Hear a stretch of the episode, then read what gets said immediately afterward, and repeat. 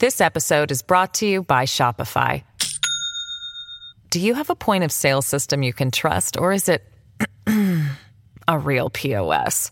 You need Shopify for retail. From accepting payments to managing inventory, Shopify POS has everything you need to sell in person.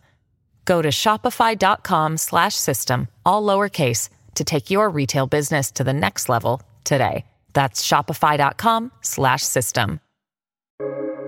Welcome to the New Books Network. A simple and brief question in this podcast Are we in a new Cold War? And to discuss that, I'm joined by Sergei Radchenko, the Wilson E. Schmidt Distinguished Professor at Johns Hopkins School of Advanced International Studies, who's written extensively on the Cold War and on nuclear history and Russia and China. And when we talk about the Cold War, Sergei Radchenko, we think about the essential features of it. What were they? The nuclear aspect, the ideological division? How do you see it?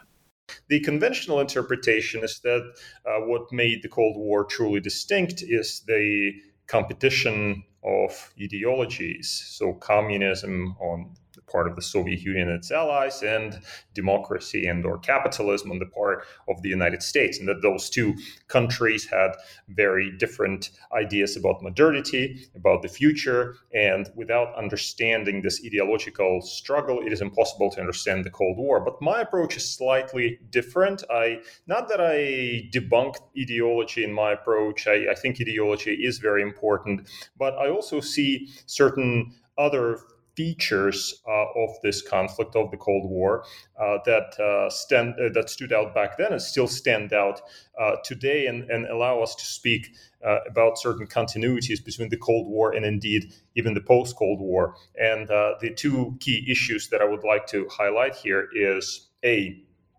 um, this this notion of, of struggle for preeminence, struggle for uh, the place the right to be called number one. This was important. This was certainly important for the Soviet leaders. They wanted to be recognized as uh, as, as, as global leaders, you know, as a, as a superpower, and that's that striving for recognition was very much a part of their legitimacy narrative, international and domestic. So that's one. And the other issue that is very important uh, for understanding the Cold War is, of course, the nuclear Uh, component. Nuclear weapons, nuclear revolution that took place in the 1950s changed the character of war and made possible the kind of struggles that then were played out in the what was then called the third world uh, between the uh, two superpowers. And that aspect, by the way, still continues in its relevance today because even today, of course, the uh, some of the key great powers still have nuclear weapons, and it's inconceivable to think even today of a direct conflict between them, and I hope we'll avoid that. So it's interesting you talk about striving to be number one as being an essential part of it, because presumably that, yeah, that occurred. That's always occurred, maybe. You know, in the colonial period, all the countries wanted to be the number Absolutely. one. Absolutely. Yeah. Exactly. You're you're then asking what is distinct about the Cold War, is what you were going to ask. Yeah. Well, exactly, and and you know, and and uh, uh, there is a there is a argument that can be made that that can say, well, well, you know, the Cold War was just another struggle between great powers, but then somebody could say to this, well, but it wasn't quite the same as previous struggles because before you know let's say during the first world war we had struggle of powers great powers but they did not necessarily have different roads to modernities or different understanding of modernities uh, whereas during the cold war there was you know particularly universalist uh, ideology that each side had, and they were mutually incompatible, and so on and so forth. And I would say, yes, yes, of course, this is a distinct element. So we cannot exactly say that the Cold War and what preceded it and what came after it are exactly the same thing. What I'm saying is there are certain continuities, and struggle for power is one of them. Struggle for recognition as the leader uh, is is another one of them. I mean, for the Soviets, if you ask, and of course, my work has focused primarily on the Soviet and the Chinese side. You know, if if if you look at the Soviet side of the story and you ask, what did they want to accomplish for much of the Cold War? The answer, to my in my opinion, is that they wanted to attain recognition of their greatness, of their international standing. Why was it so important to them? Well, one of the answers is that it was very important for their legitimacy, their self of legitimacy, sense of legitimacy, because uh, they they did not have any other sources of legitimacy. Yes, they had the communist dogma, but with time it became more and more stale, and you had to rely on recognition by other powers, not least, of course, the United States. Uh, of Soviet greatness. And that really mattered to them a great deal more, I think, than spreading revolution worldwide or any anything like that. So that means that things like the space race, I mean, that does help explain why things like the space race, rather than some sort of territorial battle, were so important. Well, yes, space race was very much a question of prestige. And so in my work, I focus on that. I focus on questions of prestige and, and why the Soviets were so keen to look uh, like they were uh, outcompeting the United States in certain areas. I mean, they, I think the Soviets, Moscow realized for much of the Cold War that actually they were falling behind and that they would not be able to catch up with the United States. But there was a brief moment, I guess around 1957. You know, everybody remembers the Sputnik moment when the Soviets were able to launch the first satellite into space, where it seemed that the Soviets were achieving some kinds of breakthroughs. And of course, uh, to the Soviet leader Nikita Khrushchev, that seemed to indicate the Soviet system what was superior. But fundamentally, what he cared about was recognition of the Soviet Union as superior, recognition of uh, the of, of, of, you know uh, awarding the Soviets the prestige that they craved so much. But there was a problem, and the problem was that there were different audiences that could give that sort of recognition. So, for example, who's recognition did Khrushchev really crave? I think the number one country whose recognition he craved was actually the United States, because he, you know, he understood that the United States was in a position to recognize. You had to be great yourself to recognize somebody else's greatness, right? So uh, he he he constantly reached out to the United States with, or he really hoped to be, you know, invited uh, to the United States. He met with Eisenhower, was thrilled uh, by that, etc. But then there's a problem here because at the same time, uh, the Soviet Union also uh, craved recognition as the uh, center of the revolutionary world. And I think that's where ideology becomes very important to understand what was actually happening. So you have a different audience. You have the United States. You you want their recognition of, of your country as a rival great power.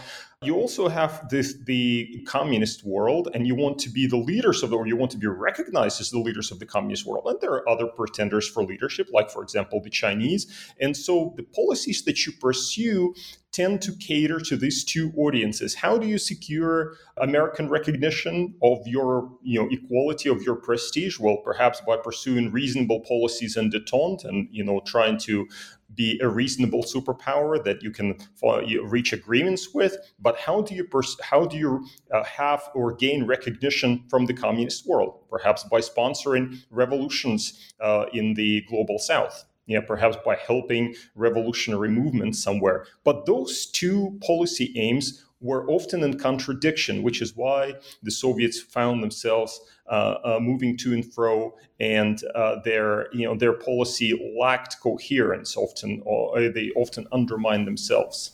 And just to sort of pick up on the point you made about the nuclear arsenal, which yeah, the, the basic point being that you couldn't fight direct wars with the nuclear weapons, you had to fight proxy wars. I'm just wondering whether that was entirely new, or if you go back to the colonial time and the great game between the Russians and the British, that was also quite cat and mouse and avoiding direct confrontation. are there parallels there?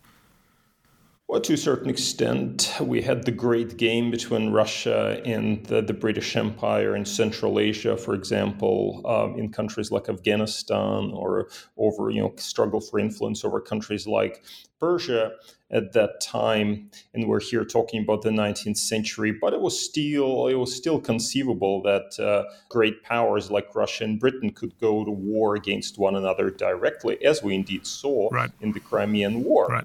However, with the development of nuclear weapons, this whole idea simply became inconceivable. So the Soviet Union became indestructible, just as the United States was indestructible, and it only could succumb to its own internal pressures. Of course, this is what happened ultimately to the Soviet Union. It fell apart not because it was threatened by the United States, but because it bankrupted itself or its system was not working, was not delivering for the people, and the people simply said enough is enough, right?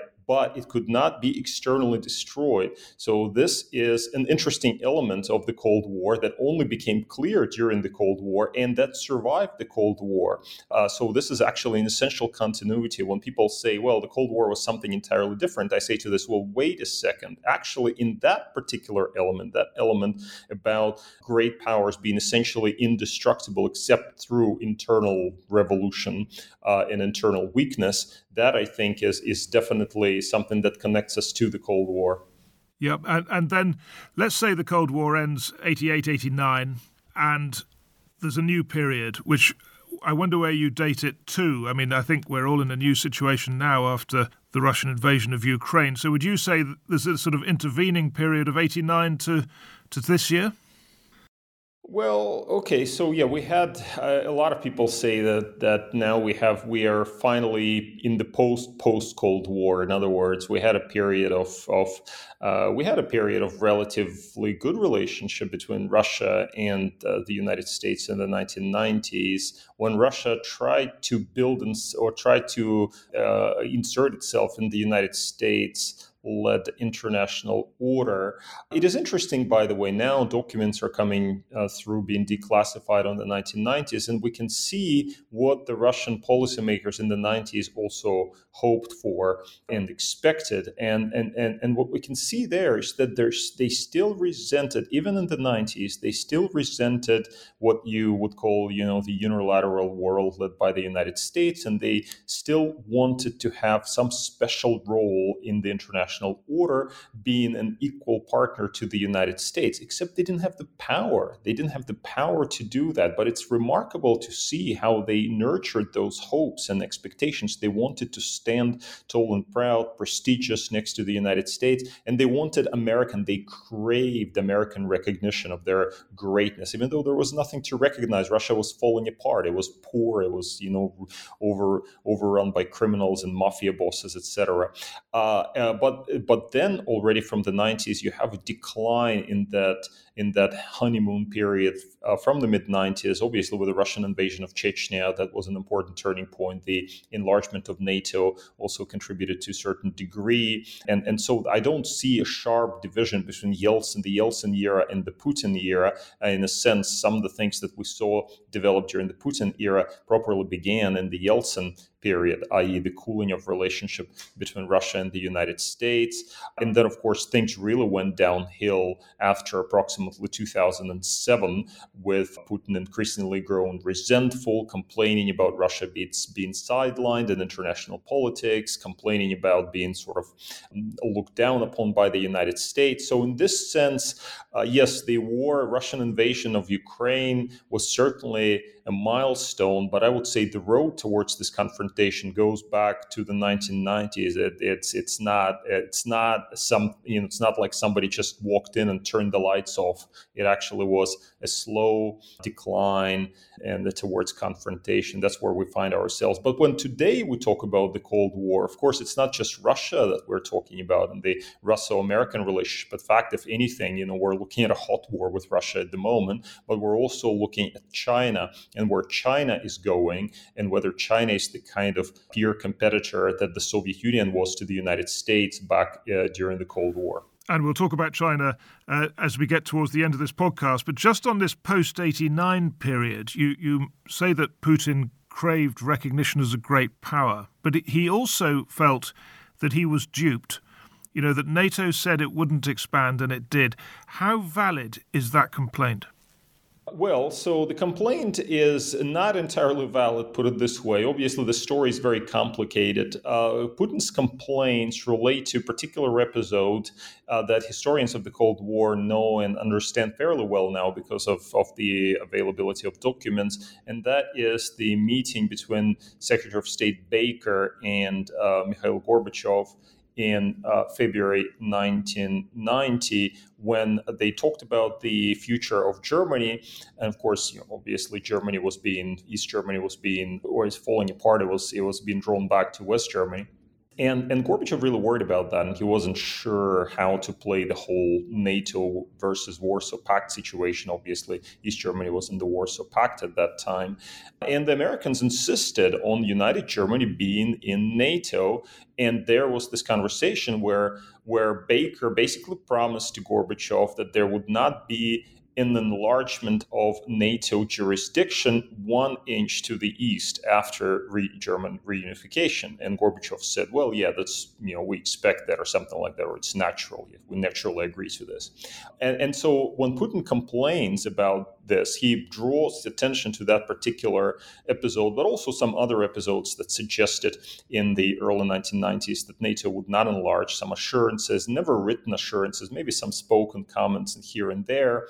But fundamentally, there was no agreement. So there was nothing on paper that would say that NATO was, would not enlarge. And as I talk about, uh, and I talk about this in my book, there was actually no indication that even after the conversation with Baker in February 1990, Gorbachev decided there was a deal between the West and the East. In other words, Gorbachev continued to expect a better bargain, perhaps to keep all of Germany, uh, rather all of Germany out of NATO, or you know something else certainly not the, the NATO enlargement scenario that ultimately happened. So he was still he still sh- was shopping for a better bargain uh, well into the spring of 1990 until perhaps May of 1990 when it became so clear that it's just you know that United Germany was going to stay in NATO. And at that point, he was quite desperate and actually applied or asked Baker that the Soviet Union be admitted to NATO, which was an interesting moment. This was in early May 1990. So,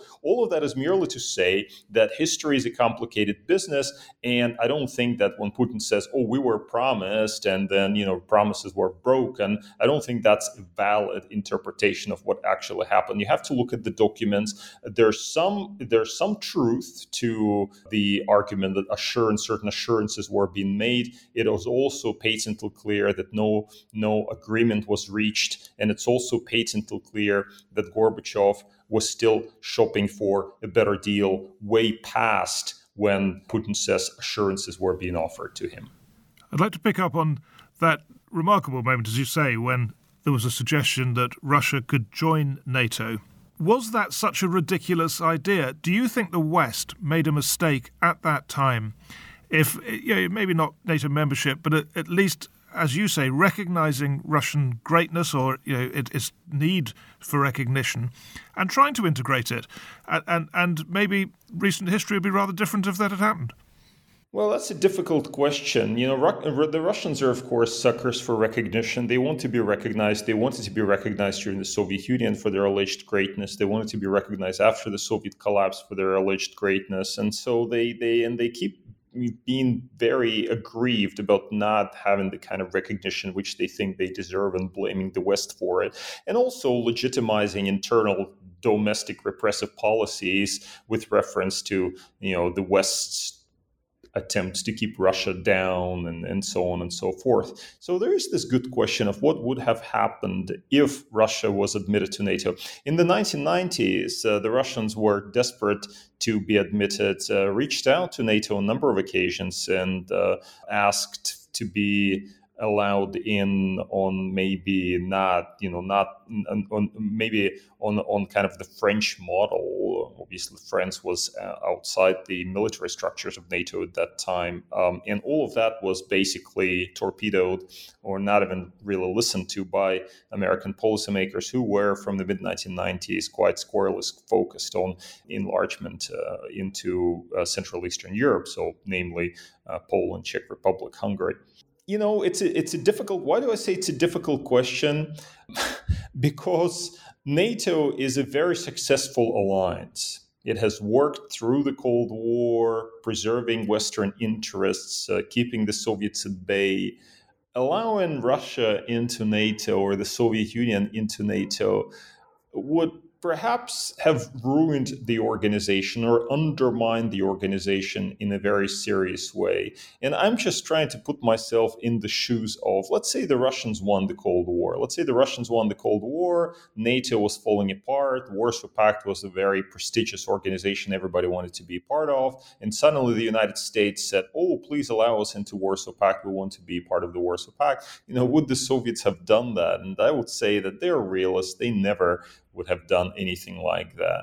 So it's not fair for the Soviets or the Russians to blame the United States for trying to preserve their very successful alliance system, very successful uh, international organization from being kind of torpedoed from within by the Russians uh, for the sake of unclear future world. On the other hand, given, you know, looking in retrospect of uh, the last 30 years and how Russia was simply kind of left out to drift without a purpose, you you sort of ask the question what could have you know, could we have done something different? I as a russian yeah as a russian i would say look the russians have to take the blame for 99% of all the problems that they have caused themselves and that they have caused the world. Because, uh, look, uh, who made Russia poor? Who made Russia corrupt? Who looted the Russian state? Who invaded Chechnya? You know, the Russians did. They did it to themselves. We cannot blame the West for all of all of those things. And yet, a part of me uh, also asks whether perhaps we could have had a different vision from the West, a more welcoming vision.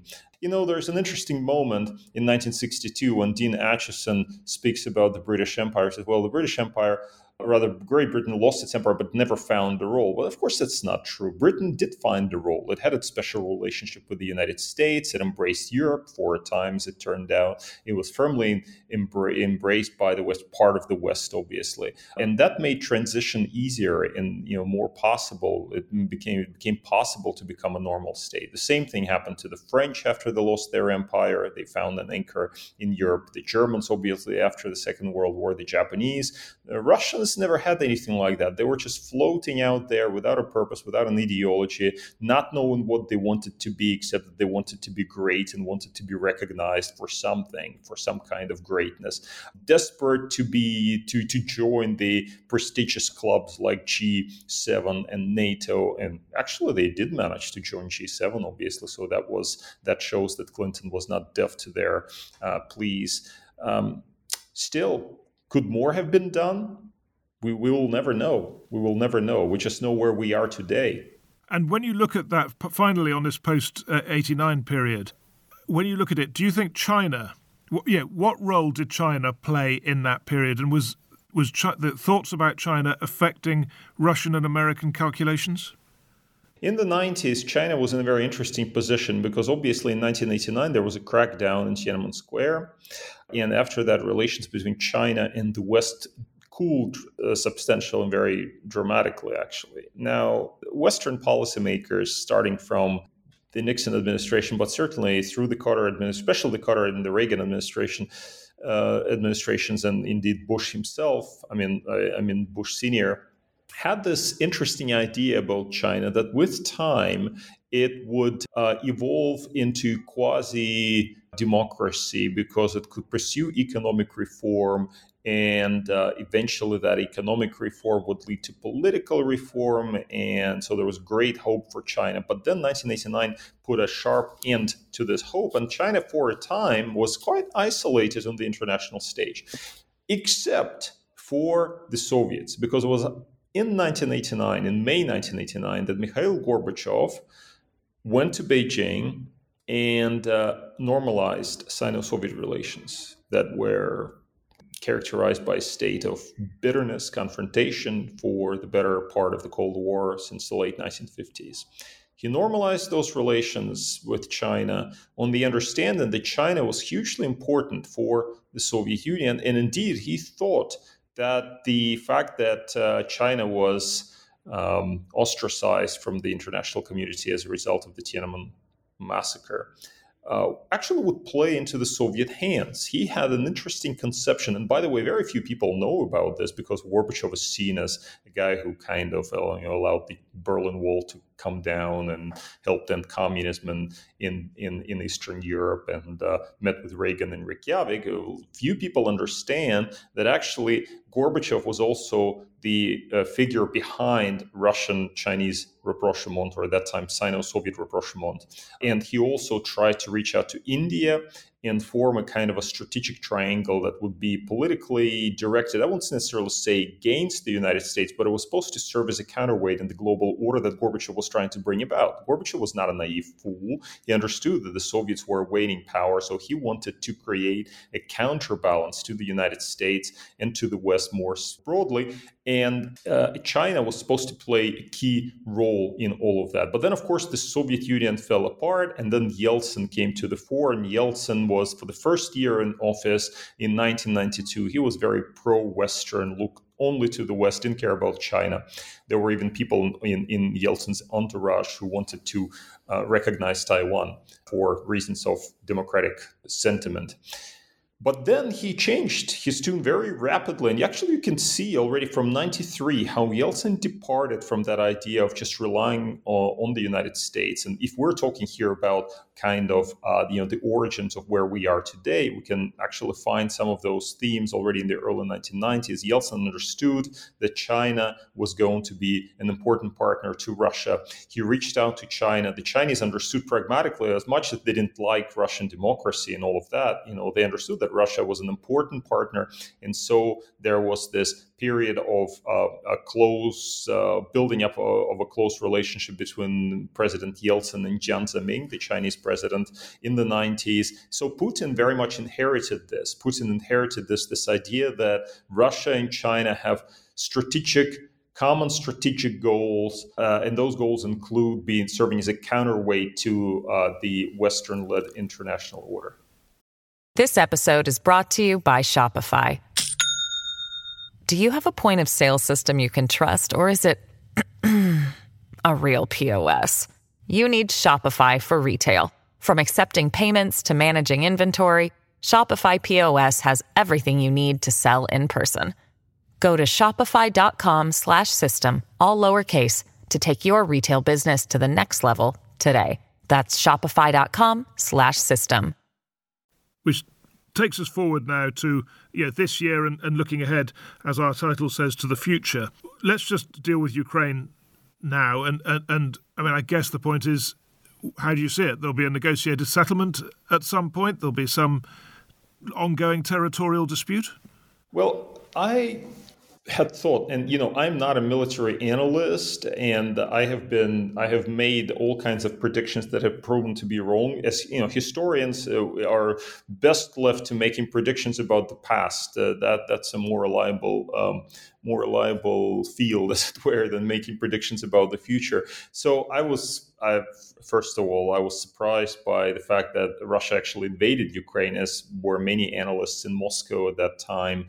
A lot of people thought that it was completely unreasonable, even in, in, in the what you would call the Moscow blob. People who were part of the think tank community there, you know, people in the foreign ministry, a lot of them thought, "Oh, this is crazy. This is absolutely crazy." But then Russia invaded Ukraine, and uh, uh, and, and, so this war began that clearly Putin thought was going to be a very short war, but it led to almost a quagmire of some kind. And so after a few months of fighting, a lot of people, including myself, uh, began to suspect that there's going to be that this war is playing out almost like the Korean War during the Cold War. So the Korean War, um, you had several months of fighting, but then by April, you know, the war obviously broke out in June 1950. But by April 1951, it, it seemed clear that, that that things were just coming to standstill, stalemate. But still, it took another two years to to reach an agreement or a temporary ceasefire. You know, I almost began to think in that direction that perhaps Ukraine was quite exhausted despite being benef- uh, despite benefiting from, from the supply of weapons from from the West, especially the United States. Russia was quite exhausted, and that perhaps there would be some sort of a stalemate and perhaps not a negotiated solution, but at least a ceasefire. However, we have seen in recent uh, weeks an intensification of this war. Ukraine was able to reverse Russian breakthroughs and has been really pushing back against the Russians. The Russians have a low morale. They also have tremendous problems logistically keeping the army in the field, supplying it. And they have a problem with manpower. And that is why Putin finally declared mobilization after waiting for months and months and months and promising there would be no, no mobilization. He realized that there was no other way to to reverse Ukrainian gains or even to just to stop Ukrainian gains. But it is not clear because we don't have the crystal ball. We don't know, despite the chaotic, almost you would call it shambolic Russian mobilization, which clearly shows that the you know, Russian Minister of Defense was not prepared for this sort of this sort of development. We just don't know. Maybe they'll get themselves together and maybe they will be able to put Uh, hundreds of thousands of people in the field and perhaps even supply them with weapons and perhaps then provide them with training, although that seems very unlikely. So it is very hard to see ahead and see whether, after all, we'll have some kind of a stalemate or whether the Ukrainians are going to continue pushing forward. And then, of course, dangers of escalation remain. And this is where lessons of the Cold War become very interesting and they're relevant because, again, in the last few weeks and months, there has been so much discussion of the danger of uh, Russian use of nuclear weapons and what to do if, if the Russians decide to do that. What could prevent them from doing uh, from from going nuclear, you know, using tactical nuclear weapons in Ukraine? Those are all very interesting questions. And uh, since we don't know what is on Putin's mind, the best roadmap to Russian thinking that we have is perhaps the history of the Cold War, you know, history of, uh, of, of Soviet American confrontation. Well, I could see that, but at the same time, would I be right in thinking that the nuclear signaling that has gone on in this Ukraine conflict has been much more explicit than anything in the Cold War, or is that wrong?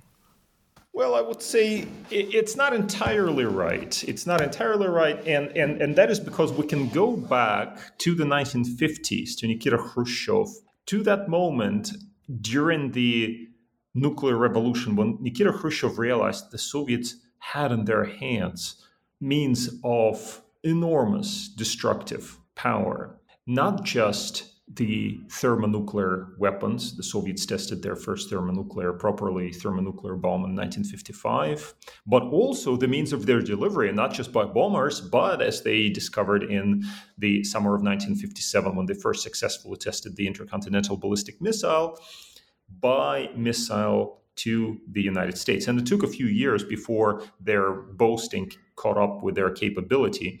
Uh, or rather, the capability caught up with boasting.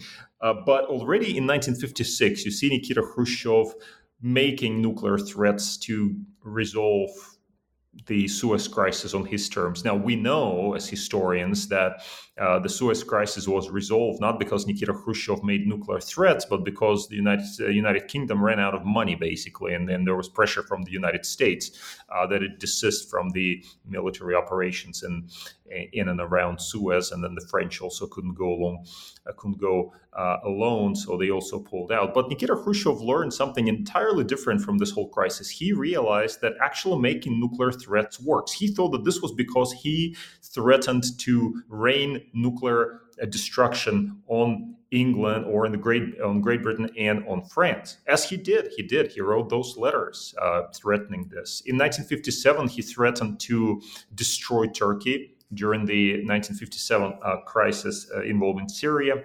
In 1958, he threatened to rain nuclear destruction on the United States as a result of the uh, second, uh, in the context of the second Taiwan Strait crisis. And, and, then in November 1958, he famously announced Berlin Ultimatum, which rested upon that premise that the Soviets had the nuclear means to force the Americans out of West Berlin. That failed. He did not manage to do that. And then, of course, he you know, ultimately had to build the Berlin Wall. So Khrushchev played with the nuclear threat with the with nuclear powers or nuclear blackmail for some time. And then it, all of that changed with the Cuban Missile Crisis. He understood during the missile, Cuban Missile Crisis how close he came to actual nuclear war. And after that for the last 2 years of his office he was purged in 1964 he desisted from this you know he desisted from that rhetoric. And there was even a period that historians call uh, something that resembled the detente. And then of course we had Brezhnev, who was also very careful in his rhetoric. So, all of that is merely to say that yes, Putin has been making nuclear threats, but some of that actually parallels long forgotten history of what Nikita Khrushchev was doing in the late 1950s.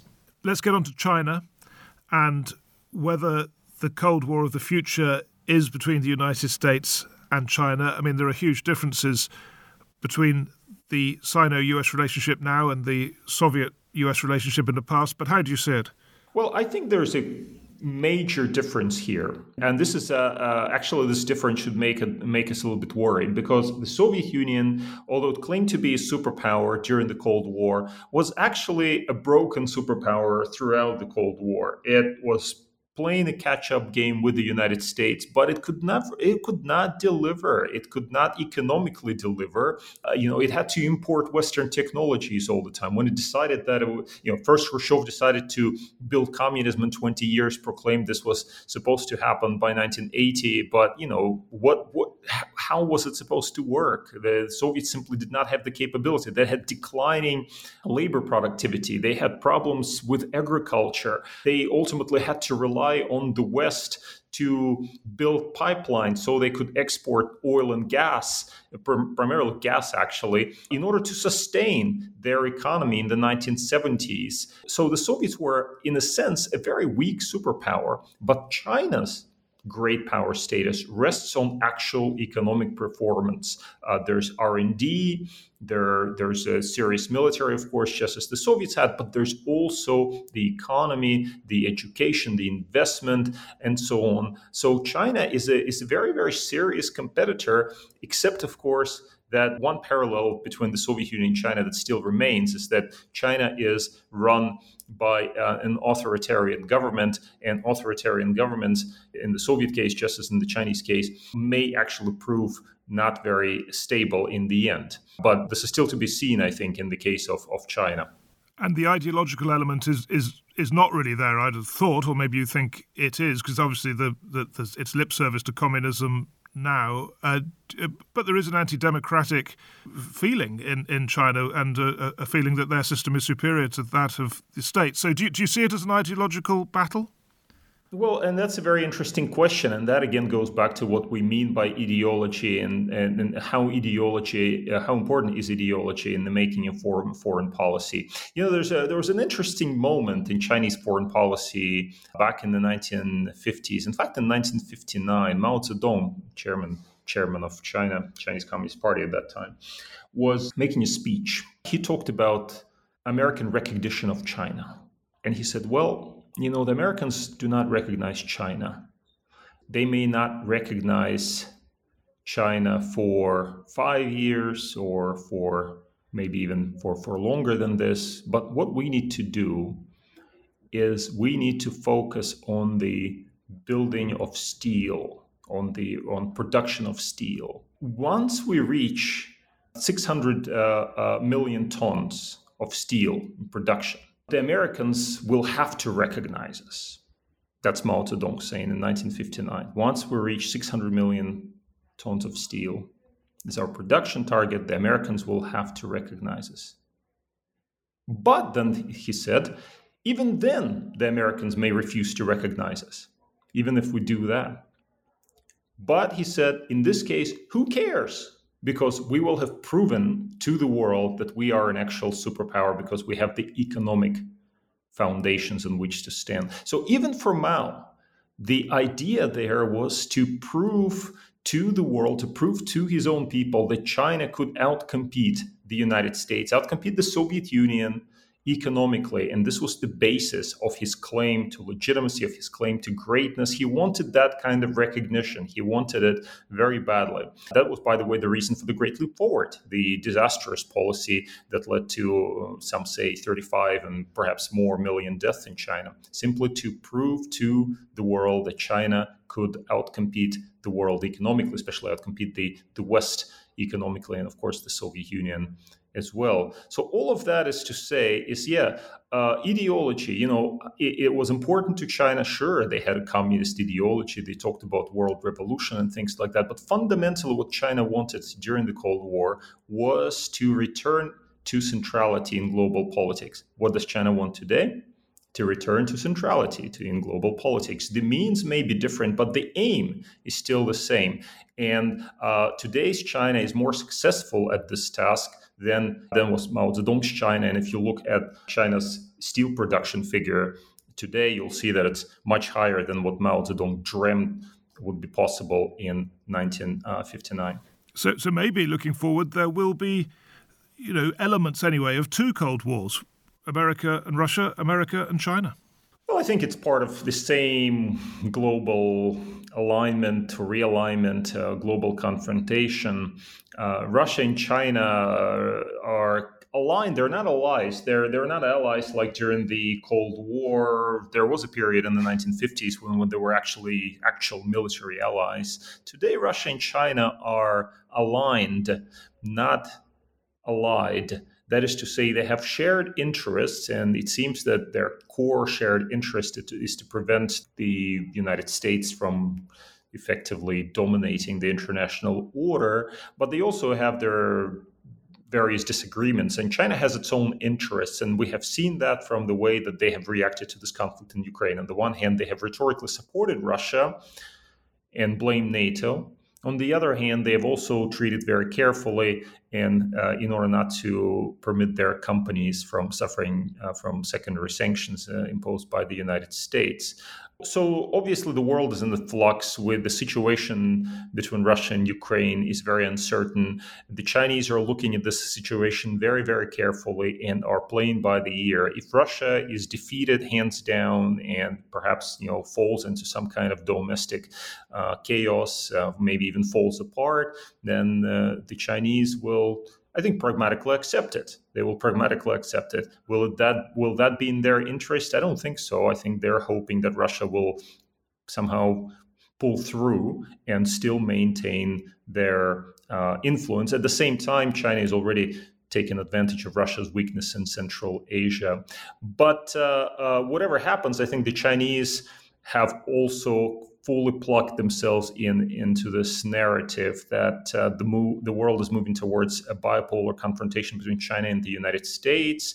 That this confrontation is nearly inevitable; it's going to happen. That Russia plays a role in that to a certain extent. That's why Russia needs to be supported. So that I think is where the world is developing. It's very interesting because, of course, it's very similar to what, it, it, at least on, at, at at the surface level, it's very similar to what was happening in the late 1940s, uh, except the now that it's you know China is the great enemy here and Russia is sort of helping from the sides almost.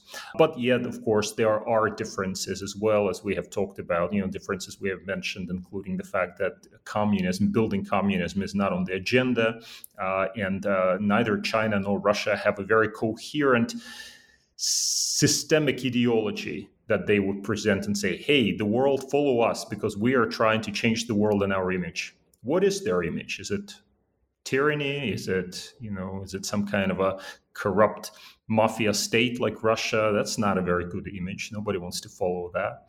So that is a big difference, I think, between the, the Cold War, the origins of the Cold War, and the origins of the Cold War 2.0 or whatever we are having uh, unfold before our eyes today. And one just last thought to close with uh, Cold War 3.0, maybe when you when you think about India and Pakistan, and maybe in the future Israel, Iran, all the elements seem to be there: ideological disputes, maybe you know in the form of religious disputes, uh, bragging rights to be uh, powerful nations, the nuclear element, using proxies to fight their conflicts. So there is, there is something in common, isn't there, in those confrontations and, and the original Cold War confrontation? Well, yes, and, and also in, in those cases that you mentioned, the key element is nuclear weapons. Uh, uh, nuclear weapons, as uh, you know, obviously, uh, the situation is still developing between Israel and Iran. We don't know how Iran will, what sort of nuclear weapons or no nuclear weapon weapon program they will have in the future. But that, you know, the the situation between India and Pakistan uh, is is uh, uh, certainly characterized by the presence of nuclear weapons in the back of of, uh, of, of the minds of their leaders. So we have we have uh, so we have that nuclear element, which I think is is a new thing that came with the Cold War, and the idea that you should not allow direct confrontation with nuclear powers because it is suicidal, and that of course leads to particular kind of proxy warfare that during the Cold War we saw in Vietnam and Korea and Afghanistan, and that now we arguably are seeing in Ukraine the danger, of course, is when you have so many mini Cold Wars, is that one of them eventually will turn hot and uh, we will have a, a, nuclear apocalypse in which uh, uh, one or two of those powers, or perhaps the entire world, will go up in flames. And, and so that that makes me very pessimistic as we'll look to the future. Uh, and, and that is, uh, you know, as a Cold War historian, you kind of have to be pessimistic because when you look at all the crises that happened during the Cold War and just realize how close we came to self destruction, you, you really form a very deeply pessimistic image of humanity. But there is a positive note. The Cold War, as we knew it, ended in 1989 and the Berlin Wall fell and there was a glimpse of freedom and a moment of happiness, uh, how, however fleeting it was. And that suggests that people and countries are capable of changing themselves and overcoming their divisions and coming to some sort of Uh, uh, uh, a, a, new status quo. And uh, that is one thing that gives me optimism. Sergei Radchenko, you've given us a very broad sweep. Thank you very much indeed. Thank you, Owen.